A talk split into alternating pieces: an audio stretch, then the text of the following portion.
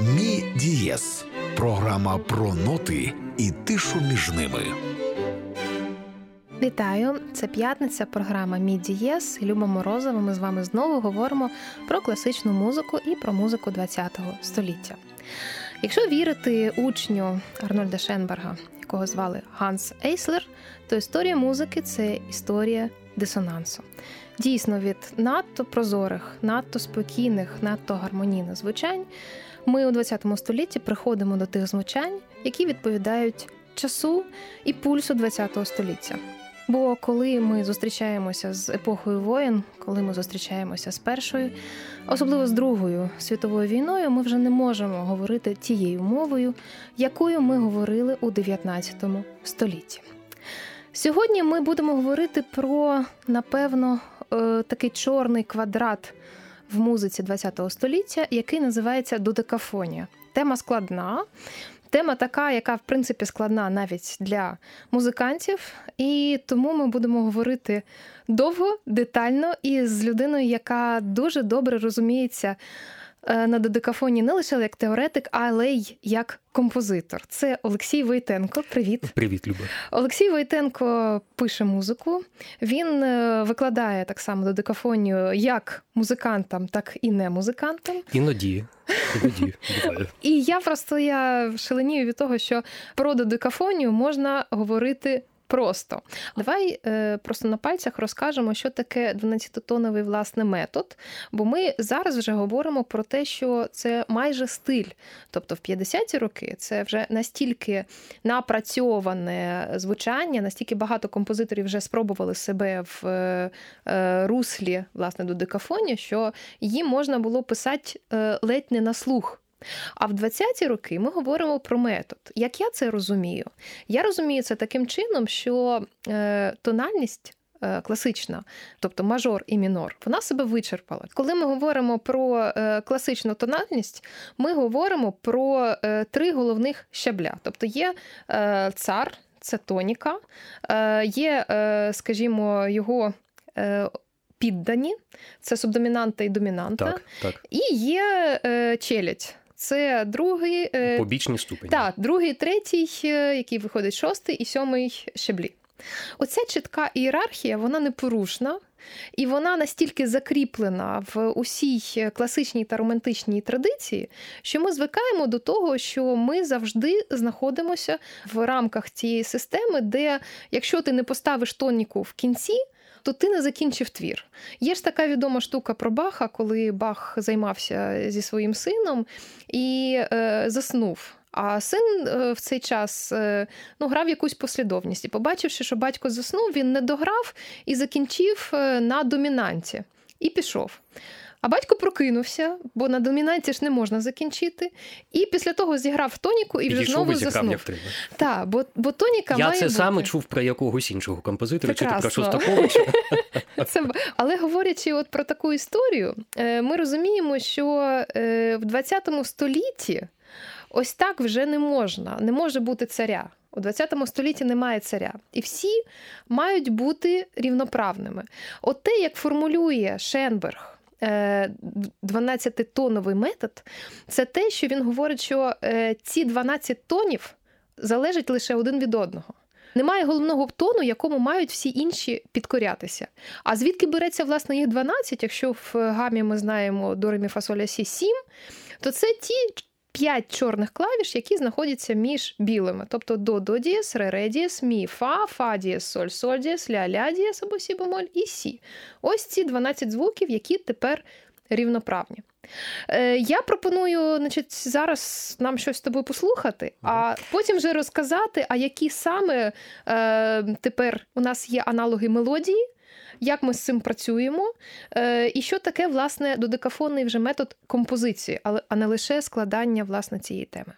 Ми для цього послухаємо три фрагменти з сюїти опус 25 для фортепіано Арнольда Шенберга у виконанні Олексія Любімова.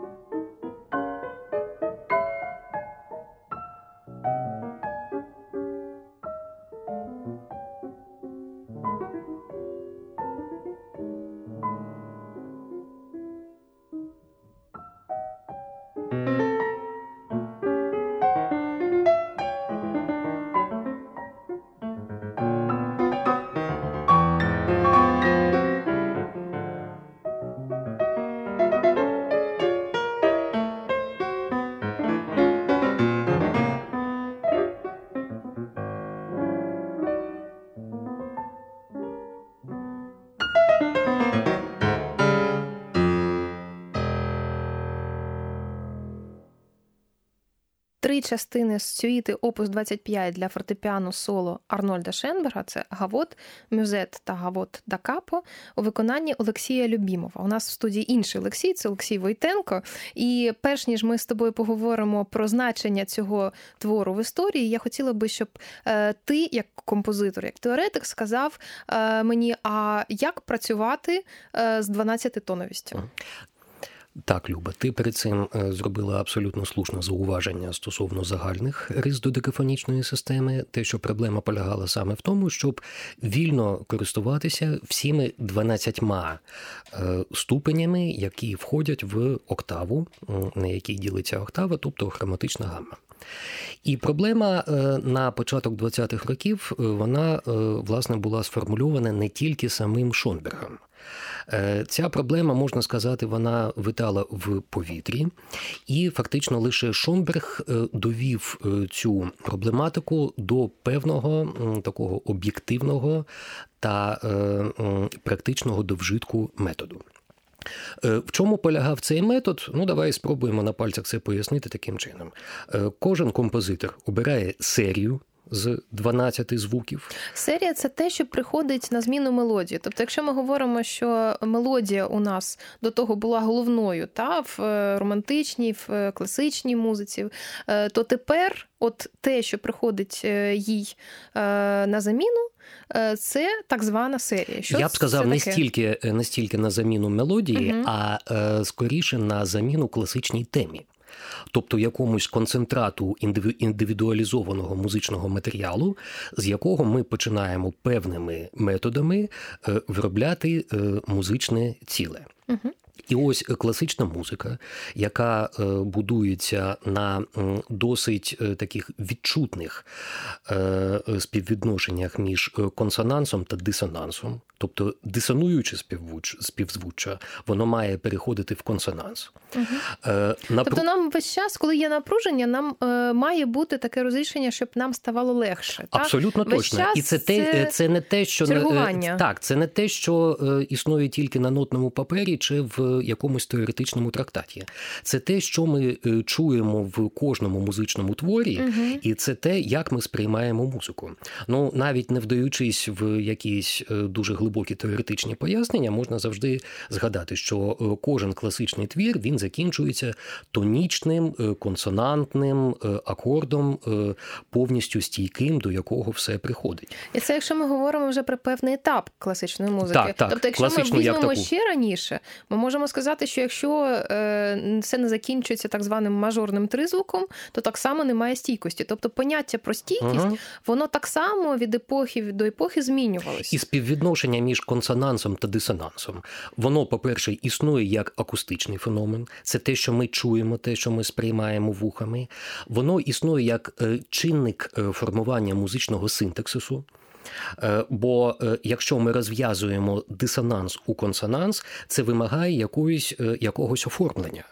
І е, навіть е, коли дисонуюче співзвуччя переходить в інше консонуюче, воно вимагає якогось музичного часу. А це вже якась е, найменша одиниця музичної форми. uh І коли у нас вже є синтаксис, знову таки цим визначаються і якісь більші побудови музичної форми. Тобто мотивні побудови вони організуються в музичні фрази, фрази в речення, далі речення вони утворюють період періодичність, яка оформлюється в прості форми, в складні, рандальні, сонатні, ну і так далі, е, яка є типологія класичних форм.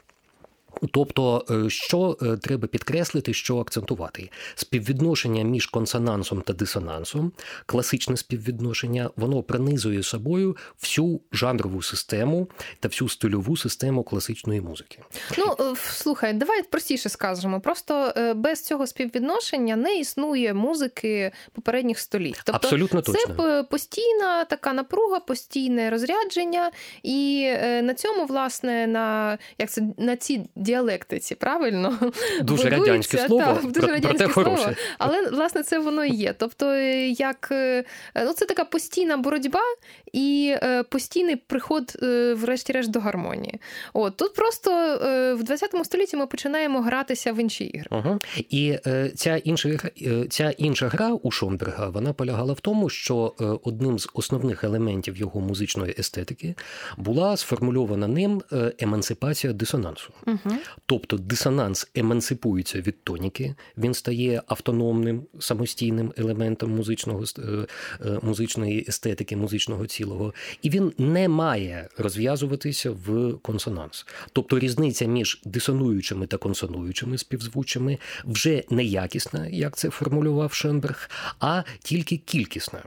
І якщо ми на цій початковій ланці цієї системи, от те, що те, що я казав, від співвідношення між звуками до е, аж до жанрової системи, якщо ми робимо зміну. Цих базових фундаментальних співвідношень, ну аналогію яку можна привести, як у оповіданні Рея Бредбері ефект метелика. Це спричиняє от е, такі наслідки. І коли в 10-х роках е, Шонберг вступив в етап е, так званої атональної композиції, що передував серійній техніці, всі оцей атональний космос він вимагав від нього постійно винаходження нових співвідношень між, між звуками, між акордами. І це співвідношення, воно фактично винаходилося ним. Ну, на е, так би мовити, інстинктивно. Коли ми приходимо до до декафонії, я так розумію, що вона відрізняється від атональності тим, що в ній вже є правила. Щодо правила е, про 12 тонів, я зрозуміла. Які правила щодо дисонансів? Е, те, щоб сформувалася ця логічна база, якою є до декафонії, був потрібен певний час. І оцей час він сплив десь на початку 20-х років. Окей, які правила? Неповторні 12 тонів. Бо повторення того чи іншого тону, воно автоматично робить цей тон стійким, опорним, а це вже зовсім не та е, музична естетика.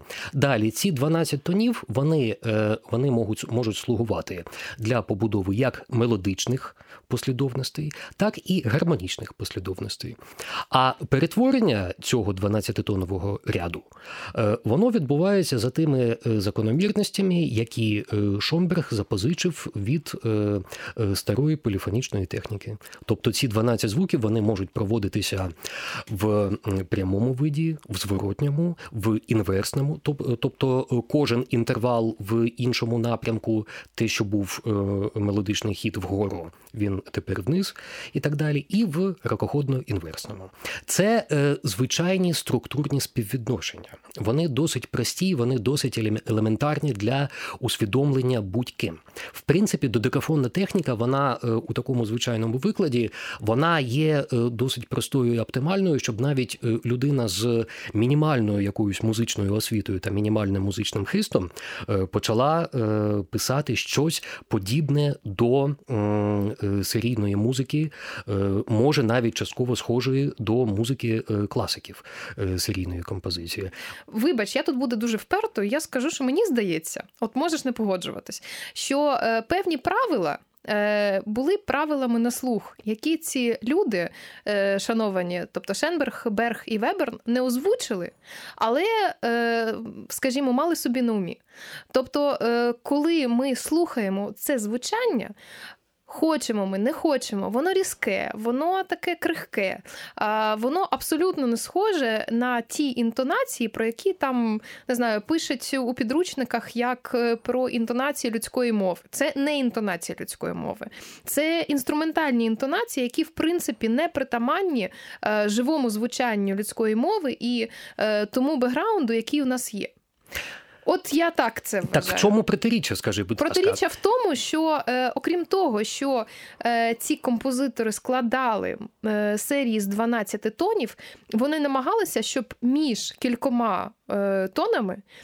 Раптом не промайнула ота інтонація, яка характерна для простенької пісеньки. От мені здається, так абсолютно так, Люба. Ми просто про це зараз говоримо на початку 21-го сторіччя, і е, ми маємо зазначити, що ця музична естетика вона теж стала common practice. Вона для нас вже звичайна, вона для нас вже звикла.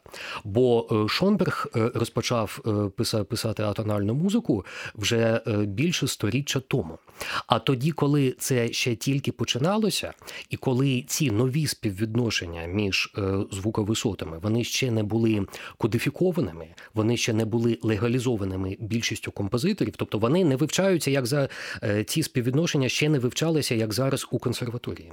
Потрібно було по перше втримати їх і вухами, і логікою, і виробити якісь логічні принципи, як треба робити, щоб е, випадково не вступити на цю протоптану е, доріжку тональної музики. Для нас це може бути не так актуально, бо для нас ця естетика набагато легше, набагато простіше зараз. Е, для може бути досягнута ніж для Шонберга та Веберна. І саме тому перші атональні твори Веберна та Шонберга вони мініатюристичні. Вони мініатюристичні, бо е, зануритись під воду та затримати дихання. Вимагає якогось дуже короткого часу. Якщо е, твір е, тягнеться довше ніж хвилина чи півтори хвилини, то воно стає таким забовтуванням інерці, інерцією, що стає теж таким аналогом стійкості. Е, і е, це було інтуїтив, інтуїтивно. знаєте. Ні, Ми тут довго говоримо з тобою про метод, а я хочу повернутися до твору, який ми тільки не прослухали, до е, трьох фрагментів світу опус 25 Арнольда Шенберга. Вони називаються Гавот, Мюзет і Гавот. І це, власне, ті жанри, які були характерні ще до класичної епохи. Тобто ми говоримо про те, що ну, Баха таке могло звучати. Та? Тобто це епоха барока або ще раніше. Е, От Чому Шенберг повертається до таких жанрів? Це знову ж таки неокласицизм, чи це вже можна казати про додекафонію? Абсолютно точно, і те, і інше угу. в одному флаконі. Угу. Саме тоді, коли е, Шонберг е, працює над е, своїм першим, ну, взагалі першим в історії твором, скажи, який це рік? А я скажу тобі абсолютно точно: е, всі п'єси, що входять в сюїту для фортепіано, опус 25, вони створювалися між 21 та 23 роками. Боже, слухай, вони такі малесенькі, там же нічого грати. Е, чому так довго треба було це створювати? Ну, я б не сказав, що там нема, нема чого грати. Вони досить складні технічно, але малесенькі. Е, ну це нам може здаватися, взагалі не така маленька світа, вона десь хвилин 20. Uh-huh. І коли е, Шонберг почав працювати над першим своїм твором, в яким в якому він послідовно е, використовував лише одну 12-тонову серію, звісно, йому якимось чином треба було вирішувати проблему музичної форми. І саме тому він звертає, він звертається до е, багато разів випробуваних е, класичних, ну, власне, не класичних, а барочних жанрів. Ну і вся сюїта це типовий неокласицизм, або, якщо точніше, це необароко. І якраз тоді, коли неокласицизм стає європейським трендом, і Шонберг, е, хоча на словах на словах він завзятий противник е, неокласичного напрямку і, в першу чергу, противник Стравінського. А насправді він використовує типово неокласичні стратегії. Прекрасно. І, і не не тільки в цьому е, в цьому циклі, бо е, ще одразу після написання фортепіаної сюїти він він пише також чудову сюїту для камерного ансамблю. Е, От є така думка, що ці власне старовинні жанри для нього були милицями. Як ти думаєш? Так. Кожен компози... кожен композитор вимагає якісь милиці. Немає композитора, що у якого не було б милиць. Прекрасно. Я пропоную послухати антагоніста власне Шенберга, так, так. Е, про якого ми казали ще на початку програми. Це Ігор Стравінський і Movements для фортепіано з оркестром. Твір 1959 року, записаний у 1961 році. Фортепіано Чарльз Розен і диригує сам автор, бо це перший запис твору.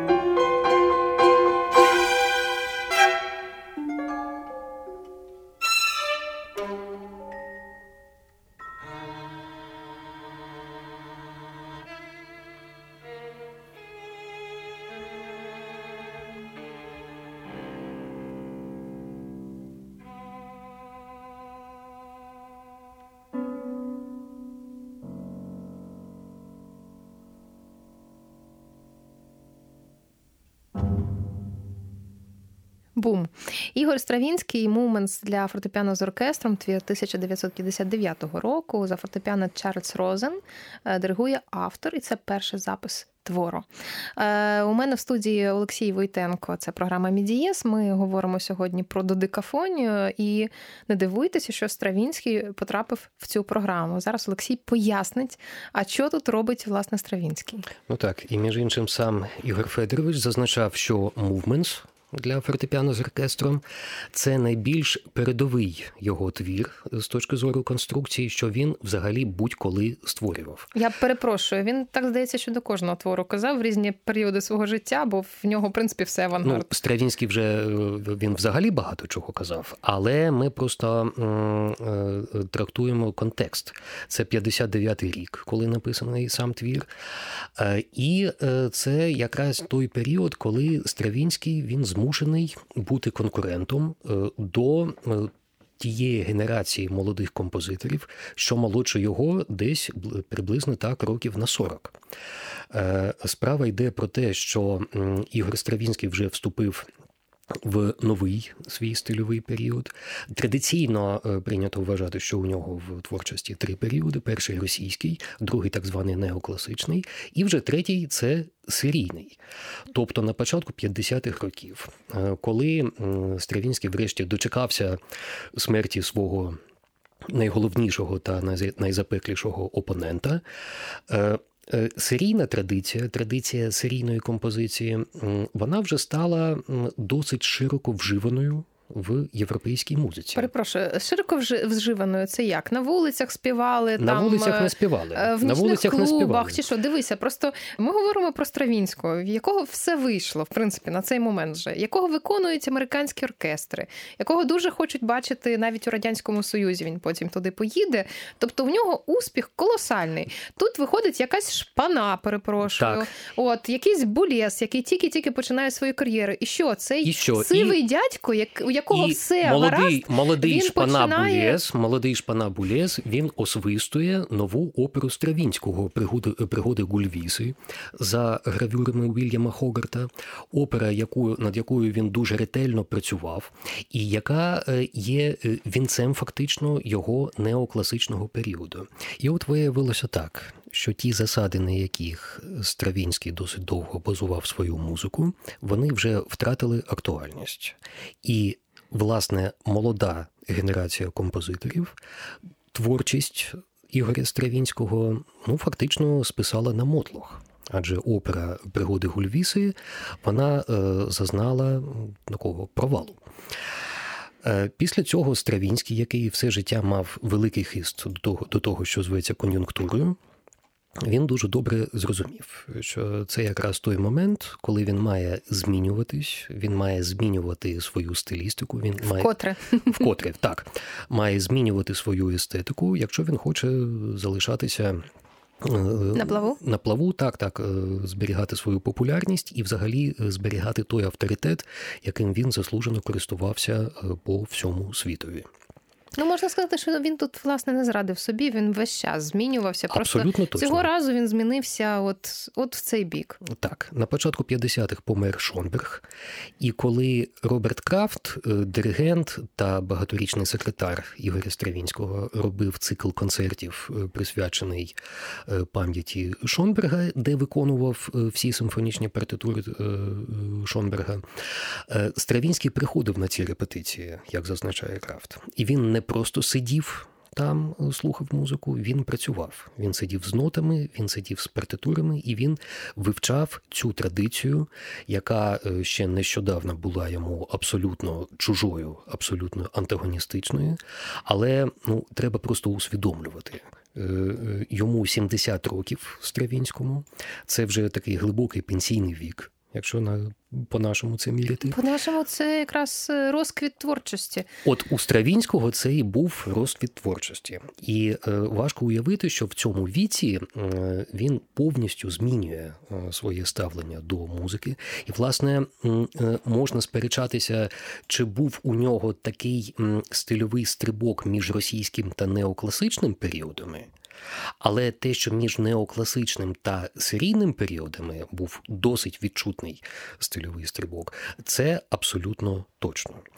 Окей, попри те, що ми говорили з тобою, що насправді неокласицизм і а, додекафонія це два боки однієї медалі. Я приймаю е, те, що ти сказав, так само як приймаю те, що е, у Стравінського, як відомо, були такі в творчості садом мазохістичні нахили, і знову ж таки, як і у кожного нормального композитора. Ну буває по-різному, але власне ми знаємо, що Стравінський не дуже жалів е, своїх героїв, і в операх у нього такі є чорненькі сюжети, чесно скажемо. От а тут ще й конкурент помер.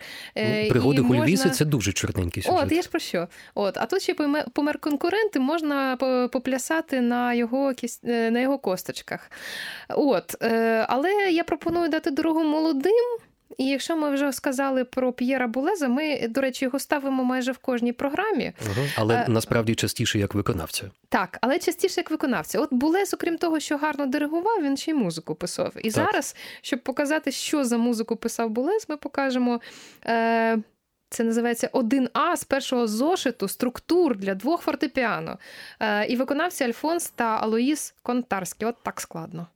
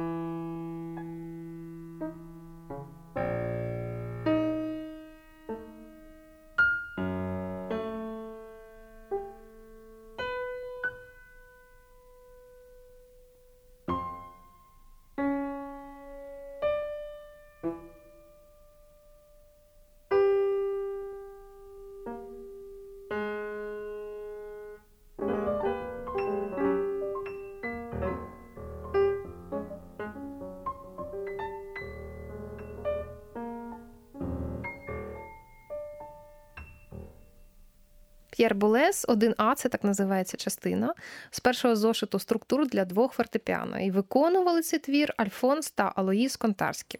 А ми сьогодні в програмі Мі говоримо про додекафонію з Олексієм Войтенко. І, власне, зараз говоримо про те, а ким був Булес для е, додекафонії. Е, це вже навіть не ті не просто додекафонія, це вже наступний щабель її розвитку. Це те, що називається серіальна техніка. Це Тоб... коли вже нарешті ці правила, про які я так токмачила, що їх занадто мало було, як на мене. Тепер нарешті їх стало їх багато. багато. І коли, е, якщо для Шонберга актуальною проблемою було була систематизація звукових звуковисот та їх відношень між собою, то наступна генерація музикантів, до якої власне і належить П'єр Булес, вони поширюють серійний принцип організації не тільки на висоти, а взагалі на всі параметри музичної композиції. Е, тобто, тобто це такий тотальний контроль. Тотальний, абсолютно саме так він і називається. Е, е, він поширюється на ритмічні співвідношення, він поширюється на темброві співвідношення, він поширюється навіть на динаміку та артикуляційний штрих. І ось щойно щойно прозвучала п'єса 1А з першого зошиту структур. І я хотів би навіть зацитувати, що сам П'єр Булес пише е, про цю музику російською цитата. У меня было стремление, это анекдотично, дать в особенности первой структуре, сочиненной уже в 1951 году, название картины Пауля Клея на границе плодоносного края. Картины, сконструированные главным образом из горизонтальных и наклонных линий – эта первая структура была сочинена совершенно сознательно в аналогичной манере. Анекдотично говорить еще об обстоятельствах сочинения, но первая пьеса была сочинена очень быстро, в одну ночь. Я хотел использовать все возможности материала и увидеть, до какой степени автоматизм может проникнуть в музыкальные соотношения, где индивидуальная изобретательность проявилась бы в некоем распределении, в действительности очень примитивном. И Скажи, мы... будь ласка, який? А це 51 рік. Це якраз прем'єра. Е... Е, опери Стравінського, про яку так, ми говорили. Так, і це це паралельні процеси, і ми бачимо, що е, серіальна техніка, естетика серіальної музики, яка тоді захопила е, молодь, композиторську молодь, вона існувала не тільки як суто, музи, суто музичне, герметичне явище, вона також апелювала і до інших видів мистецтва, власне, як тут до живопису Пауля Клея. Майже як романтизм. Окей, е, ми говоримо зараз про Францію того часу, е, законодавицю мод і е, про таку легковажну досить країну. От. А якщо поговорити про ті процеси, які відбувалися отут, просто в Києві, ми знаємо, що в СССР секса не було. Чи Але була... ж там була додекафонія. Правда була? Чесне слово, і в Києві теж. Хто, власне, міг робити те, що не можна робити в Києві? Е, те, що не можна, робили робила так звана група Київський авангард. Це були 60-ті роки, і група молодих композиторів, е, учнів е, видатного українського класика Бориса Лятошинського. Власне, ну це це це могла би бути от, е, тема окремої нашої передачі. Зараз і буде. І буде. А це зараз, ну що ми таке скажемо, спойлер до неї. Окей. Ну, давай спойлити.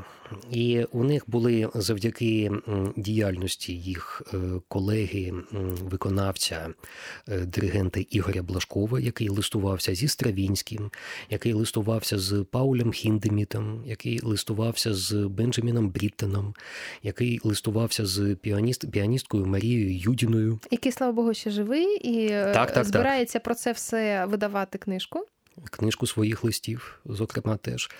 Е, і завдяки великій кореспонденції Ігоря Блашкова у них був канал, е, по якому поширювалася е, інформація з, з того боку залізної завіси. Так.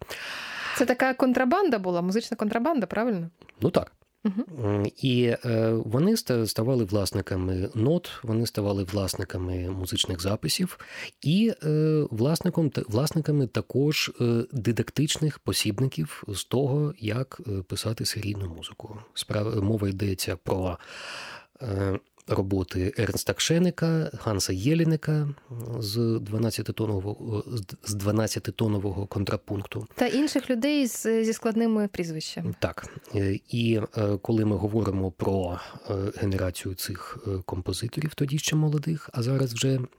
Досить шанованих це Валентин Сильвестров, це Леонід Грабовський, це Віталій Годзяцький, це вже покійний Володимир Загорцев цю музику, я так розумію, ми зараз послухаємо. Так, я думаю, що ми на цьому власне завершимо нашу програму, тому що дуже приємно наших слухачів залишити один на один з е, чудовою п'єсою 1967 року, е, яка належить Володимиру Загорцеву. Це будуть ритми для фортепіано соло у другій редакції 1967 року. Присвята Віталію Годзяцькому. Це один з е, членів цієї групи київського авангарду, і за фортепіано Євген Громов. А у студії сьогодні для вас були Олексій Войтенко, я Люба Морозова та наш незмінний редактор Андрій Іздрик. А ми з вами почуємося рівно за тиждень о 23.00 на хвилях громадського радіо. Щасти.